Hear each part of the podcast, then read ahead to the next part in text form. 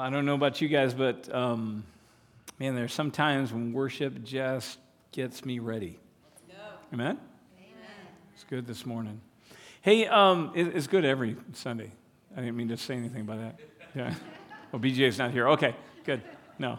Hey, um, this morning we're going to be talking about we're going to be talking about grace. Um, grace is a, a, theme that you're going to find from the beginning to the end of the message that God has given us in His Word. Grace is going to be is the theme of what you're going to find throughout the message that God gave us in His in His Son Jesus when He came. Um, grace is everything to us, and um, I don't know if you guys, I, I, man, we need grace like someone who's stuck. I, now, I've never been stuck in the desert before, but I always imagine that if if you were stuck there for several days and you were looking for uh, just your first glass of water, um, that's kind of what grace feels like. Is when you're in this place and you don't have this one thing that you desperately need, and it doesn't just come as what you needed, but it comes as such a relief, it comes as such a comfort. Um, that's grace. Now, I don't know if you guys have experienced it. You know, God's grace is amazing. Even, even the reflection of that, that we experience in our relationships with one another, uh, is, is something that just we, we live off of. I, have you ever been in a relationship, uh, a friendship, uh, maybe your marriage, in, in that relationship with someone where you keep messing up in all the same ways? You know what I'm talking about?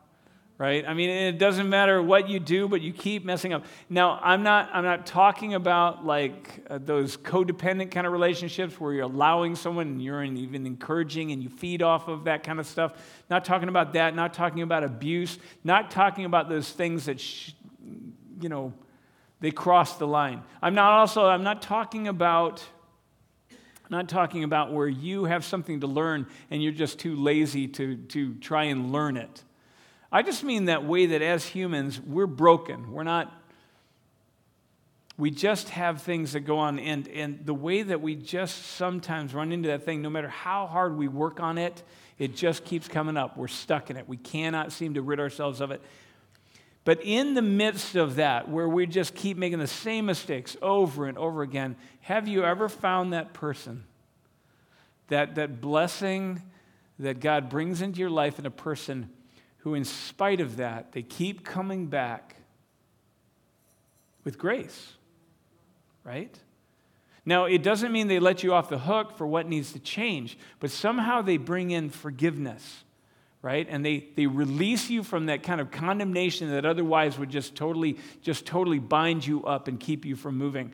They not only release you from, from that, that the chains of condemnation, but they also they lift you up into a place of restoration where it gives you the freedom to again just to live and to keep moving forward to keep growing to keep growing in that relationship to keep growing in yourself. It allows it allows everything to come alive again. That's grace. And grace is an amazing thing. Grace is a thing that, that we all need we desperately need as a part of who we are. Today we're going to be looking at god's grace. God's grace is seen in this story that we've been looking at of the prodigal son in Luke 15. And this is not just any grace, this is God's grace, God's over the top, abundant, constant, relentless grace, this unexpected, this unearned grace of God. So stand with me. Uh, we're going to be reading these verses where grace enters this story in Luke 15. Luke 15, 21 through 24.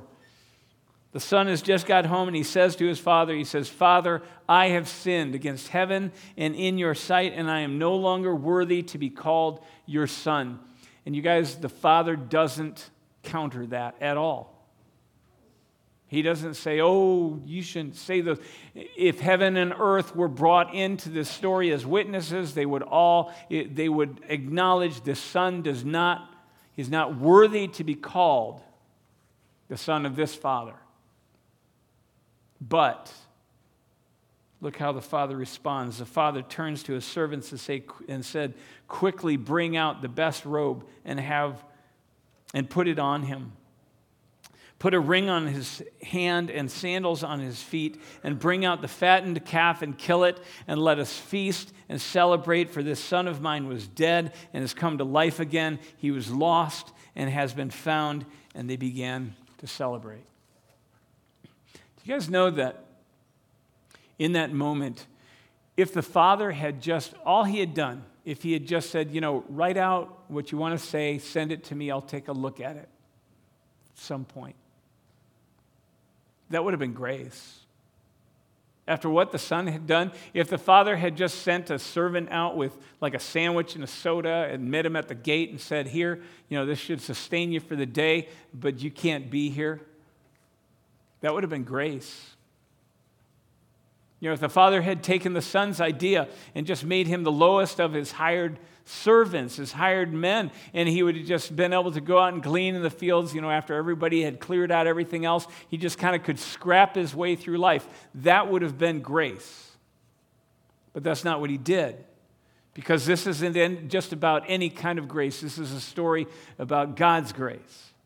And it's an over the top, relentless, abundant, unexpected grace and so instead, the Father, He extends, He doesn't let the Son off the hook. He knows what needs to change. The Son knows what needs to change. But He meets him with a forgiveness yes, yes. and a restoration that lift him up to a place that he didn't expect a place of honor and respect in his house, just like God does for us. He gave him a seat at his table, and it wasn't just any seat. Today's message is titled The Best Seat in the House. Amen. Father, there are times that we, I think we live in kind of this, this twilight, halfway gray zone between really living in the grace that you've provided and grace and, and, and then living in the desolation and the devastation that we've come from, that you brought us up out of. And we're, we're halfway. We're, we're just, we're not quite there. Sometimes because we can't believe that you've done the things for us that you said that you have done for us.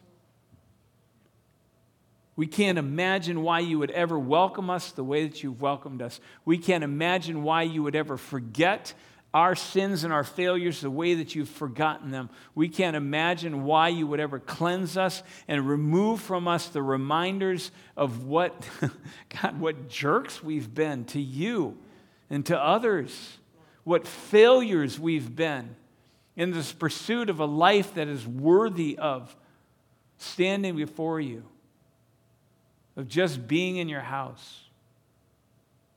We can't believe what grace has done for us. So, Father, this morning we need your Spirit.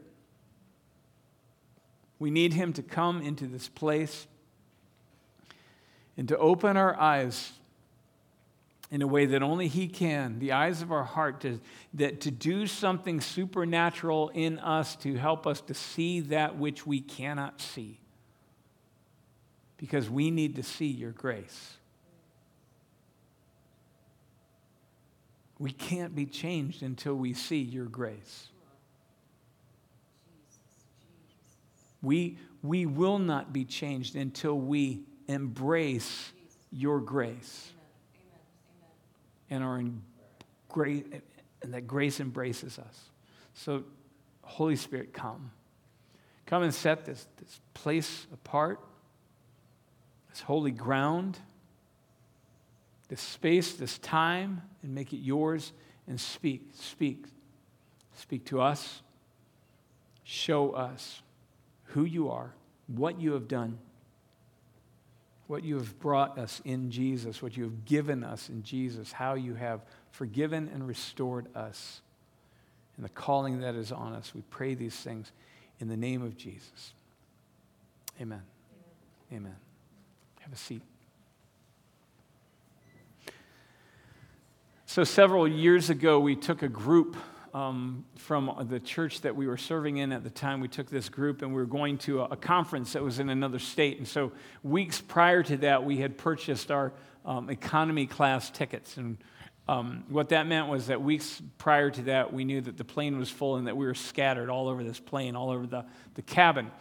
Um, and so uh, we had we had gone into the, the airport that morning. It was an early flight. It was the first flight out, and so we were getting there like five o'clock early in the morning. And we're behind this other customer. We're not the first ones there. And um, we, by the time we got up to the ticket counter, there was one agent on duty. And uh, by the time we got up there, we were a little worried because we were starting to push the time because this person that was in front of us, they were mad. They were just angry. Um, they obviously weren't a morning person. And on top of that, something they, they really didn't appear to like the, the seat that they ended up with as well. And so they had just berated uh, this agent, they had just completely shredded her. And so we walk into that situation, and we knew, you know, on the one hand, we're kind of uh, wanting to get to the gate as soon as possible so that we make our flight, but on the other hand, we don't want to push because she's already having a horrible day. And so we're just kind of, we're like, God, you know, whatever you're going to do, here we go. And uh, we walk up there, and we said, um, you know, we just talking casually and calmly, and she's working through it. Well, she about almost to the end of getting us all checked in, and she turns to us and she said, she said, how would all of you like to be upgraded to first class? and you know, I, I don't know that there's more than one way to answer that question, but you know, unexpected upgrade, you know, I, that's really what grace feels like, isn't it? right? Where you're walking in and you're just you're kind of expecting whatever is going to happen. It, and all of a sudden there's something that's given to you that's gifted to you that you didn't see coming you weren't aiming for it was out of the it wasn't it wasn't even in the realm of possibilities for you and yet somebody had it in their power and so they just handed it to you it's grace you know, in the story about the prodigal son, here's this, this young man who's come home, and he realized that he has no right to be home because of what he has done. What he's done to his father, what he's done to that household. He, he knows he has no right to be there. And that's what he ends up saying. I have no right to be here. I have no, I am not worthy to be called your son. I, he drops a plan that, but after acknowledging that, what does the father do? The father comes to him, and without, without taking away the accountability that the son has, that he has some things he needs to work on.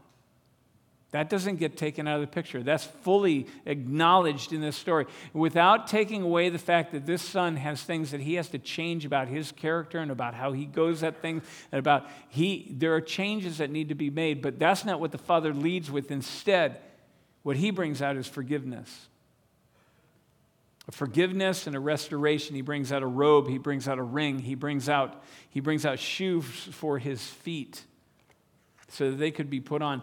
That's what grace feels like. It wasn't expected.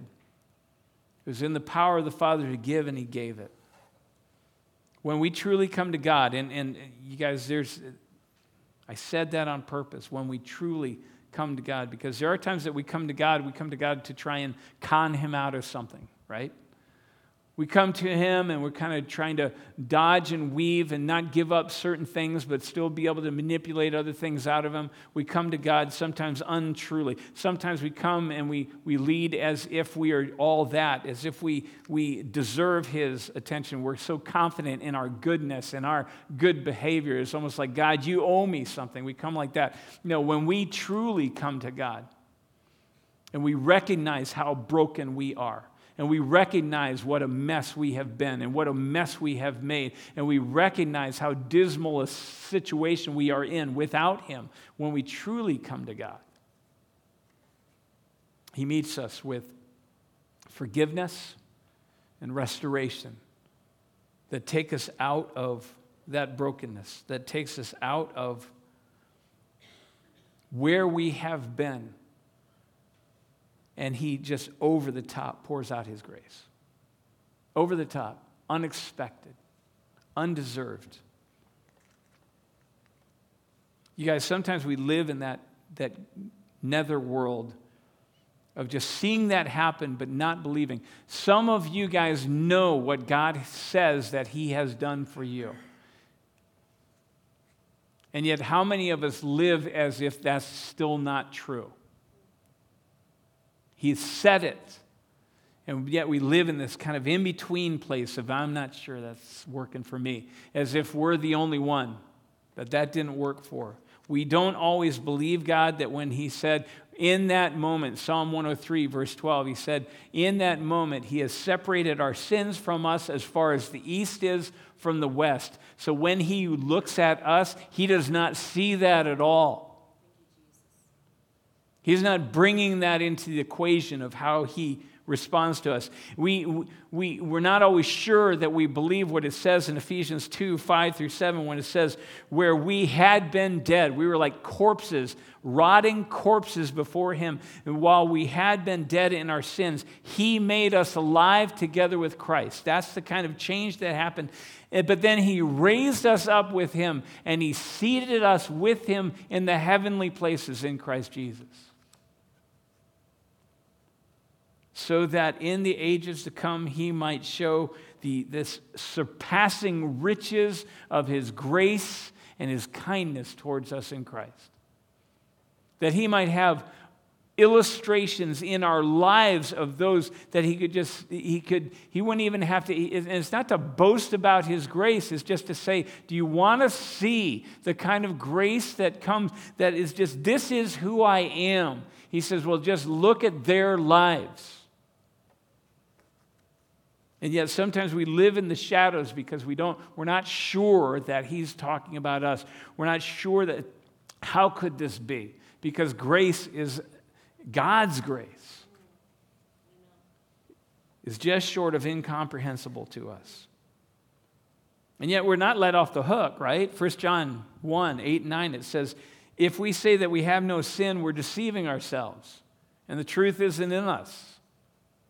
It's not like, you know, all of a sudden, you know, that somehow he did this, and he gave us all this because we're, we brought it with us. No. It says, but if we confess our sins, he is faithful and righteous to forgive us those sins and then to wash us clean, to cleanse us from all unrighteousness, to transform us, it says, into the image of Jesus. Yes, yes, and all the while, all the while that this process of going is going on, of we're learning and all this, the, the Spirit is taking up residence within our lives. He's, God Himself is coming and dwelling within us. And it says that that Spirit constantly, Romans 8, 16 and 17, is telling us that we are God's own children. He's coming alongside and reminding us of who we are. We're God's own children. And if we're children, then that we're heirs that we're heirs of God, we're fellow heirs with Jesus Christ. You guys, that's what grace is. God says it's, it's nothing less than that. That's His grace towards us. You know, in the Passover meal, which is uh, the Jewish people have been celebrating this for 3,500 years. They've been celebrating this, and it's when God reached down in, in, into Egypt and he took them out as a nation and he brought them out of slavery and out of captivity. And he brought them out and he established them as his people and he led them and he led them to his land. And, and they celebrate that in this Passover meal. It happens every year around the same time that we're, we're celebrating Easter. They're celebrating Passover. And there's a part of this, of this celebration called Dayenu and it, they'll be sitting around with their, their friends and their family at their table, and they'll be celebrating this Passover meal. And the leader of that will, will throw out this line. He'll say, You know, if God had brought us out of Egypt and nothing else, and everyone says, Dayenu, it would have been enough. It would have been enough. But he didn't. He brought us out of Egypt. But if he would have just then executed his justice upon the Egyptians for the years of slavery that we had suffered under, just that, and everybody says, Dayenu, would have been enough. If he would have stopped there, if he had executed his justice upon their gods and laid them low and nothing else, it would have been enough. Dayenu.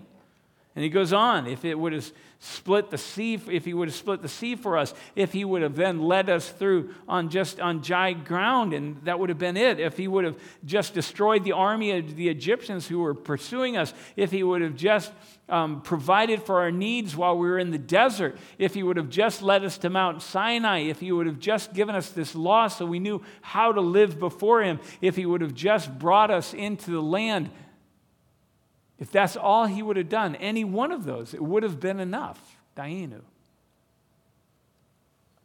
But then they go on and they say, altogether, then how much more then should we express our gratitude for God, to God, for the numerous graces, gifts that He has bestowed on us, just poured out over us? Because He did bring us out of Egypt, and He did execute his justice upon the Egyptians and upon their gods. And he did split the sea, and he did walk us through on dry ground, dry ground, and he did, and he did, and he did. And they get to the end and they say, he did lead us into the land. But even there, it didn't stop because then he established his temple so that we could live in his presence and that our sins could be paid for. And here we are, and we're living knowing that the story didn't even stop there. That it just didn't stop with one, one nation ending up with a temple and him being their God and they being his people and, and they get to live in his presence and they get to have their sins atoned for. No, he didn't. He, instead, he sends Jesus. Jesus, who would be the Savior of the world. And he took us who were, who were far away and he drew us near. And he didn't just draw us near and let us hang out near him. Instead, he says, No, I'm going to make you my own children. I'm going to seal you with my own spirit. And I'm going to give you a new name. And I'm going to wash your sins clean. I'm going to take you and I'm going to make you mine. And I'm going to bring you into my family, into my house. And I'm going to give you promises. Second Peter calls them precious and magnificent promises. I, I, he gave us the promise. We who had been separated from the covenants and the promises of God. Instead, he says, No, now these are yours the promise of resurrection, the promise of his return. The promises of a new kingdom, a new kingdom where it says that righteousness will cover the earth like the waters cover the sea. Yes, that everything's, all, all tears are dried all sorrow, all sickness is done away with. Promises. You guys, just any one of those would have been enough. It would have been more than enough. Any one of those would have been grace. But this is God's grace. And God's grace doesn't stop, it just keeps pouring out, pouring out abundantly, overflowing the surpassing riches of God's grace in Christ Jesus. You know, in our story, there are these three items that are used to show this grace that the Father shows to his Son. And in a general sense, they're just used to, show the honor. In, that day, a way that, that someone could be honored. And so the Father brings out a robe, the Father brings out a ring, the Father brings out these shoes. But in a very specific sense, they give us insights into some of the ways that God shows his grace to us. God pours out his grace on us. So there's the robe. The robe in that story was talking about it. It's talking about the Father's robe. It calls it the best robe. It's the first robe. It's the robe that he would pull out just for celebrations, for feasts and festivals. That he would wear out to these, these celebrations with God's people when they're celebrating God's grace, like at Passover. He would pull out this robe and wear it to remind people that we are dressed in this, this glory, this grace of God. He'd pull it out at Pentecost. He'd pull it out at the, at the New Year and at, at the Day of Atonement when they were celebrating together. This is God's grace. And this Father pulls this out and he gives it to the Son so that he can say to anyone who is seeing this Son, I am not going to allow this young man to sit and live in the rags that he has earned for himself. The Son was wearing what he had gotten right? He was wearing what he had put together. And the Father says, I'm not going to leave him in those. Instead, I'm going to clothe him with the very glory of my house. That's grace. God tells us in Isaiah 64 6 that even the best deeds that we can come up with on our own, our own righteousness, the best that we can do, the things that we tend to wear like clothing out into the world so that people are impressed by us, the best we can think of, the best we can work out, the best we can plan, the best we can put together, the best we can amass, the best that we can do, he says, it's like, it's like rags. It's like dirty rags. But then he tells us in 2 Corinthians 5:21 he says that he literally when we meet him in that place when we come and we truly come return to him he says he clothes us in the very righteousness of Jesus. He says he, he made him who knew no sin to be sin on our behalf so that we might become the very righteousness of God. He clothes us with the glory of his house, not because we've earned it, not because somehow we have in our ability the ability to come up with these, this glory on our own, but so that we might walk in the heavenly places and we might walk on this earth and not be recognized for what we can pull together on our own, but be recognized as belonging to the one who clothes us with his own glory. Then the ring, the ring, the signet ring, you know, it was given, it was given to him because this ring represented authority. It represented authority within the house, but it also represented the authority to do the business of the house, even beyond the bounds of that house. When people saw that this son had this ring, they recognized that he, he walked in the authority of his father. He wasn't just coming in his own name, he was coming with the authority and the power and the, the backing of everything that his father was. Think about it. This son who had just squandered his estate, had just squandered a huge chunk of that household, put the house at risk. And what does the father do? He puts a ring of authority on his finger. And we think, God, what are you doing? Right? Have you ever thought that about maybe it's about yourself, maybe it's about somebody next to you, you know? You're going, God, what are you doing? Why are you blessing them like that? Don't you know who they are? Right? Don't you know what they've done? We need to understand something about God. God is no fool. God does not extend the authority of his house to fools. Do you think that father would have given that ring to the son if he was not convinced that something has shifted in that son that that son was not standing in the same character, in the same posture, in the same position, in the same mindset as when he had left. Do you think he would have ever given him the ring? He didn't give him the ring on the way out the door.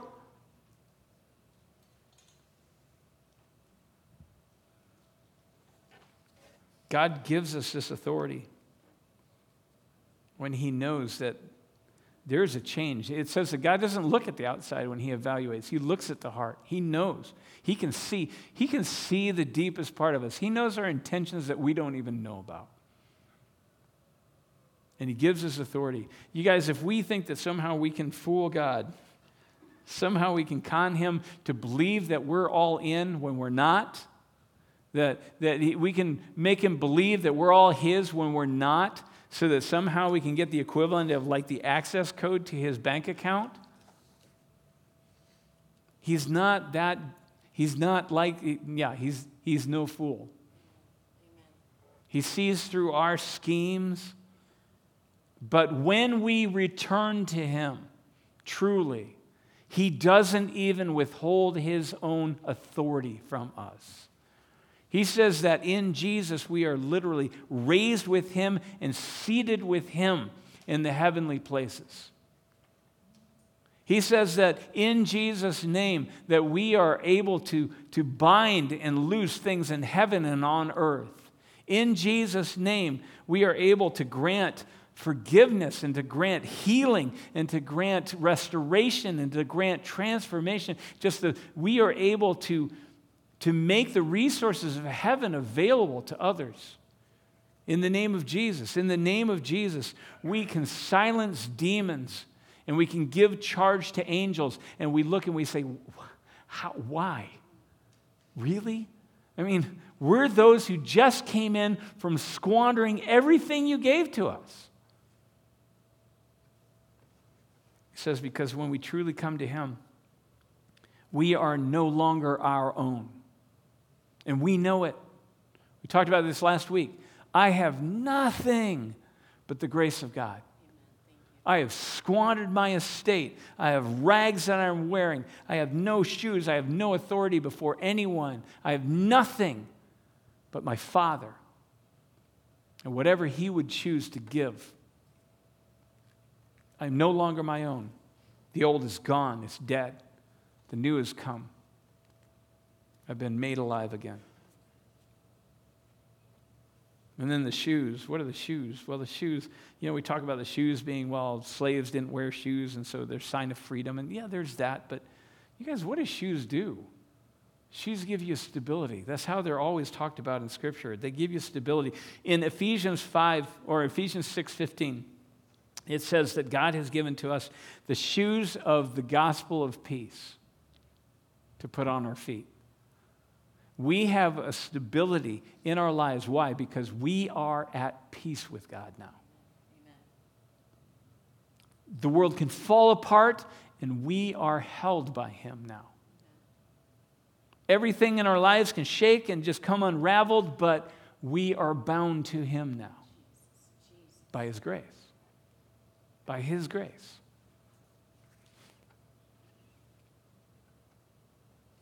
There is no stability except through peace with God. And He has put those shoes on our feet. Romans 5 1 and 2, it says, So having been justified, not by your works, not by your abilities, having been justified by faith, just that God offered you a, a, a gift and you, you, you accepted it. You believed what He said. Having been justified by faith, by the trust that you have put in Him, we now have peace with God through our Lord Jesus Christ through whom also we have obtained our introduction by faith into this grace by which we stand. We just stand. We, the only thing that gives us any stability in our lives is, is the grace of God. So, what does this mean? What does all this mean for us? You guys, one thing that comes out in this story that I, I don't know that we take seriously enough sometimes that in this story it becomes crystal clear that in our relationship with God, there is, there is one relationship in this universe that we have to get right. One, only one. The rest, everything else comes out from it. There's one relationship we have to get right, and that is with our Father. We have to get it right. This relationship with God that comes through Jesus Christ that relationship, if we don't understand that, if we are not connected, if we are not, if that is not the, that should be all consuming in our lives. If we get that one right, if we understand the grace and God pours out His grace and we walk in the, the, all the grace that He's given us, if we can do that, everything else will fall in place. I, can, I, I will guarantee that. Yes. Yes. But if we don't have that right, nothing else comes in line. So there's one relationship. That relationship will not be, will not grow, will not be healthy if all you're giving it is five minutes on your way out the door in the morning. It just won't. It can't more important than that. We spend, our, we spend so much time investing in relationships with other things, with, our, with other people, with our career, with, with endeavors, with hopes and dreams, and with, we, we spend so much time with our toys and with our just sometimes sitting around wondering what's wrong with us. We spend so much time investing in other places, and we don't invest in this one relationship that even matters. Because there's only one. And we need to take that seriously. We need to remember all that we have is the Father. He's the only, that's all we got in His grace. So we really ought to know that. We, we ought to know that well. We ought to live there. We ought to, that, you know, Hebrews, it talks about fix your eyes on Jesus. Right? Just keep your eye. It doesn't say fix your eyes on Jesus when things are going well and you have the time and you can give him the attention. It just says fix your eyes on Jesus while you're running this race. The race will, the race will fall in place. One, one relationship that matters. Second is this how do you enter that relationship? We enter with humility. If we think that we're going to come and con God out of something, I mean, seriously, really, are we that smart? No. Do we think that somehow God's impressed with what we bring? No. When we come in, humility is because we look down and we see the rags we're wearing for what they are. If we see our accomplishments as anything but just rags compared to the glory of God, we're missing it. We're, we're, not, we're not home yet. Those rags are what drive you home. You go, man, it keeps falling apart. This is the best I can do, and it still comes up short. If we don't, if we don't look and see that we have no ring on our finger, no, we have no authority anywhere, we are, we are powerless, we are helpless, we are at the whim of anyone that has any authority whatsoever. We can scrap for the authority of this world at times. If we don't see that our hand is empty, it has no ring, and if we don't see that our, our life, how unstable we are when we are apart from Him, we're not there yet. Because when we come to God, we come humbly first. Everything that comes into the kingdom comes in low. It comes in like a child. It comes in without any expectations, without any demands, just laying ourselves out and saying, you know what? All I know is I'm not worthy of this. So it's up to you. We talked about that last week a lot. So we don't, we come in low. And he says, when you come in, I love in um, James chapter 4, verse 6, it says, God gives grace to the humble. You know, again in James later, it will say, Humble yourself in the sight of the Lord, and he will lift you up. First Peter says, Humble yourself under the mighty hand of God, and he will exalt you. We don't exalt ourselves. We don't make a case. We don't lead with that resume. Yep. We just come in low. And God says, and He will exalt you. So, first, one relationship that matters, that means with the Father. Invest yourself in it. Second, when we invest ourselves, we, we come in low, we stay there. When it comes to Him, I have nothing. Anything that I have in my life that works or that has anything, it, it, it's from Him. Any glory that shows it's His, any authority, it's His, any stability, that's His. All I have is Him and His grace. The third is this when He does lift us up, and He does, when He does call you, and He does, when He does clothe you with that robe and put that ring on your finger to do His business and give you shoes on your feet to give you that stability, don't go back into this false humility as if you're the only child of God that hasn't received the robe or the ring or the shoes. Don't go back into this, oh, just little old me, I'll just sit and wait till Jesus comes back. He has given you everything you need in Christ to be in, not just effective, just to be a member of his house, to do his business, to be an ambassador of the kingdom of heaven. You're his child. You've been given a new name. You walk in, and in the heavenly places, demons they are scared that you've walked in the room because they know what you can bring. So don't act like you don't bring it. Don't act like this, just pretend this robe isn't here, right? That's not reality. That's not, that's not humility. That's, that's ignorance. You know, we need to learn. We need to get into God's word and say, what is this glory that He's clothed me with? Because I need to walk in it. It's not, a, it's not an arrogance, it's not a pride, but it is a glory. What is this authority that God has given me and this ring that He's put on my finger to do His business? I need to know what that is. And I need to be overwhelmed by the fact that what is He giving it to me? I don't know. That keeps you humble. But He's given it to me. What do I do with it? What are these shoes that He's given me? So that when things come crashing against you, you don't fall so that when the ground begins to shake underneath you, you stay stable. You find your footing because of the shoes, because of the peace you have with God. You guys, that's the grace of God. It takes people like us who don't deserve anything, right? Gives us his robe, his ring, his sandals for our feet. And it takes us who don't even deserve to sit outside of his gate and places us in the best seat in the house. Amen.